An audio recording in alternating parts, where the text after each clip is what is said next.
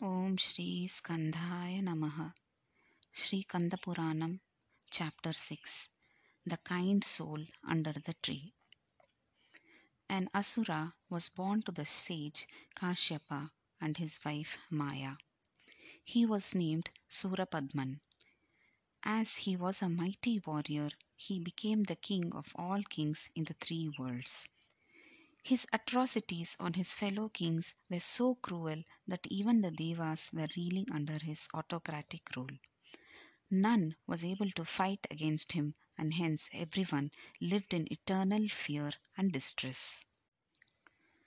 Lord Brahma's four sons were Sanaka, Sanandana, Sanathana, and Sanat Kumara. All these four went to Mount Kailas to get Mantropadesa from Lord Shiva. Nandideva, the celestial guard of Lord Shiva, welcomed them and presented them to his Lord. The four scholars chanted the Vedic verses in praise of Lord Shiva. They prostrated before him and prayed thus O Lord, we are unable to discern the essence of Vedas, as it is like a search in a big ocean. You may kindly guide us aright to get the real crux of all Vedas to attain liberation. Pleased with their prayers, Lord Shiva agreed to enlighten them on the right path to attain the true knowledge. He then called his guard Nandideva and asked him not to allow any visitors except Manmada. While he was teaching Brahma's sons, Nandideva stood guard accordingly at the eastern gate of Kailas. Lord Shiva took the four aspiring scholars under the cool shade of Kallala tree and taught them the three roads to knowledge Chariyai, Kriya, and Yoga. They further requested the Lord to show them the route to the disciplined way of life to attain eternal wisdom. My dear sons of Brahma, it cannot be taught by mere words. One has to practice hard to learn it, said Lord Shiva, and sat with the Chin Mudra to exercise control over the mind and the body. Taking the clue from the Lord, the four scholars sat with the chin mudra sign and went deep into meditation. Though God closed his eyes just for a moment to show his scholarly students the Chin Mudra sign and the method to control oneself, it was like a long period for all living beings all over the universe. Earlier, when once Devi covered his eyes in playfulness, the whole world plunged into darkness, causing panic all around. The same scene repeated now also. When Lord Shiva sat in meditation, all his creations also followed suit and desired to stay in yoga only. None had any worldly desires. As desire is the root cause of all evils, the world became bereft of all sins. All men sought the path of devotion and dedication to heavenly virtues.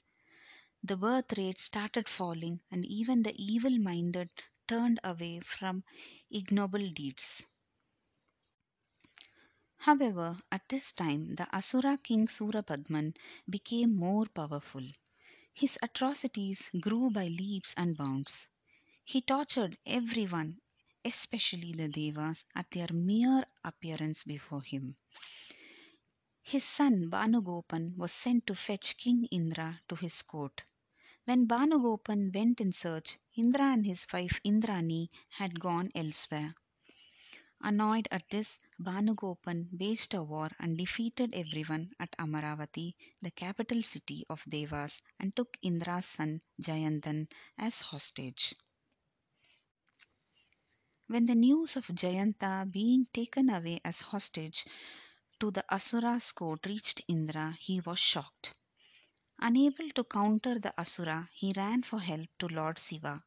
He sat meditating on him in a suitable place at the foot of the Himalayas.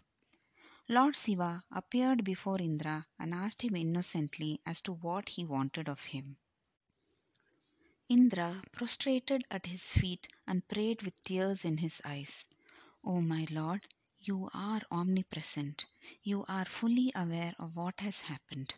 Surapadman has gone beyond his limits in torturing Devas. They are reeling in great pain like helpless worms. None has the strength to stand up against him. One of his sons, Bhanugopan, has destroyed my capital Amaravati and also taken away my son Jayantan as captive. We have no other succor other than you. Despite your good will for us, we are suffering a hell.